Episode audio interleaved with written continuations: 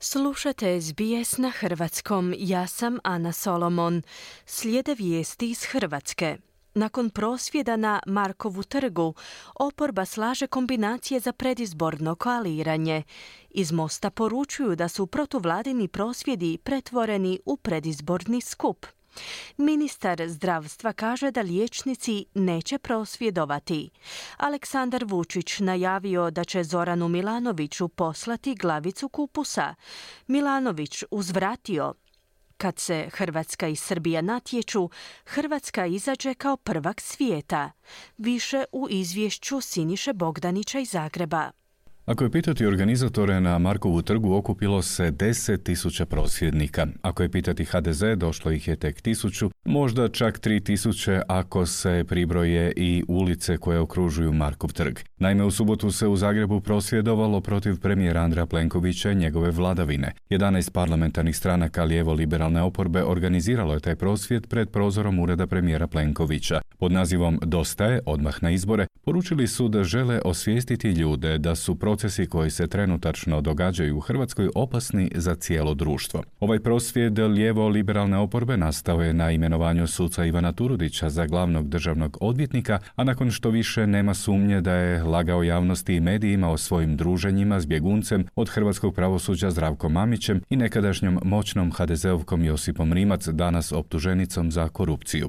Sandra Benčić iz Možemo, Peđa Grbin iz SDP-a, Ivica Puljak iz Centra i Katarina Peović iz Radničke fronte s pozornice su poručili. Jel nam dosta nepravde? Ali ljudi, nama ne mora biti tako. To nije zacementirano, to nije zadano, to se može promijeniti.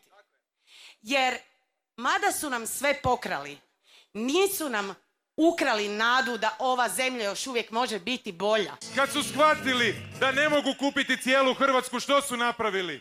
Ostatku Hrvatske su sa onim Lex AP-om pokušali zabraniti da govori i da misli. Ali neće uspjeti. I zato svi zajedno. AP odlazi! AP odlazi! Predlažem jednu radikalnu ali nužnu mjeru.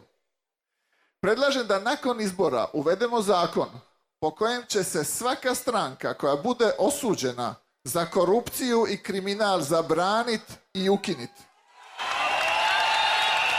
Pogledajte ljude oko sebe.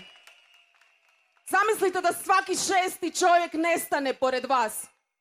Andrej Plenković je uspio napraviti ono što nije napravio Kuen Hedervari iseliti svakog šestog radno sposobnog stanovnika iz ove zemlje. Dakle, stranke koje su ustale iza ovog skupa su SDP, Možemo, Centar, IDS, HSS, Radnička fronta, Fokus, Socijaldemokrati, Reformisti, Glas i stranka s imenom i prezimenom. Premijer očekivano nije impresioniran, a kaže da nije ni zabrinut. Andrej Plenković. Dakle, način kako ja to mogu doživjeti, ovo je skup u biti radikalne ljevice, onih koji su već osam godina u oporbi, i onih koji njih podržavaju. Koliko ih je bilo, ne znam, poruke su očito bilo, bile ponovno vulgarne, primitivne, koje su u biti plod tog Milanovićevog stila primitivizma, divljaštva koje je snizio kulturu političkog dijaloga kojeg je on pokrenuo prije više od četiri godine i sada baš svaka šuša misli da može svakoga vrijeđati najgrubljim diskvalifikacijama. Ako povezuju predsjednika Tuđmana i današnji HDZ i vladu e, koju ja vodim, meni je to drago. To mene čini ponosnim i to je dobro, jer to znači da je ovaj današnji e, lijevi politički skup, neka vrsta zagrijavanja za predizbore, pokazao kako imamo dvije političke Hrvatske. Još je jednom šef HDZ-a i premijer podsjetio kako je stranka Možemo u Saboru glasala protiv obuke ukrajinskih vojnika na hrvatskom teritoriju, pa je zaključio da to nije ta njegova Hrvatska, ani njegovo društvo. Moje društvo su ljudi koji rade. Moje društvo su radnici 3. maja. Moje društvo je Matica Hrvatska. Moje društvo su oni kojima je drago da je budući glavni državni odvjetnik rehabilitirao blaženoga kardinala Alojzija Stepinca. Moje društvo nije ova ekipa koja se tome protivi. Da kako uspjeh subotnjeg prosvjedovanja izazvao je gotovo euforično stanje među organizatorima, a novinari su zaključili da je oporba konačno ujedinjena. Znači li to da se stvara zajednička fronta za parlamentarne izbore? SDP-ov Grbin, Benčić iz Možemo i Davorko Vidović iz Socijaldemokrata. Ovo je skup koji prije svega pokazuje da je ljudima Hrvatske dosta. Mi razgovaramo sa SDP-om naravno o onom pitanju da idemo zajedno u onim jedinicama gdje to zaista ima sinergijski efekt. Ne, nismo razgovarali o velikoj koaliciji, dakle to nije, nije bilo niti na stolu. Dakle nije se o tome razgovaralo u zadnjih deset dana. To je ono što mi ponavljamo već nekoliko mjeseci. Formula je vrlo jednostavna. Zajednički izlazak na izbore sasvim sigurno znači odlazak HDZ-a na vlast. A hoće li se to dogoditi, to ne ovisi samo o nama, nego ovisi o svim drugima koji su bili danas na ovoj pozornici. Desne parlamentarne stranke nisu sudjelovale u ovom prosvjedu. Saborski zastupnik Mosta Nikola Grmoja kaže da su organizatori njihovim isključivanjem zapravo pogodovali HDZ-u. Lijeva opozicija možemo je inzistirala da se Most isključi iz organizacije tog prosvjeda i napravila od njega na nažalost lijevi predizborni skup, dakle nisu željeli da to bude jedan masovni prosvjed, antivladin prosvjed, a kao razlog su naveli to da se mi protivimo ilegalnim migracijama. Mi od svog stava nećemo odustati, taj stav štiti hrvatske zakone, hrvatsku granicu i biti sigurnost hrvatskih građana.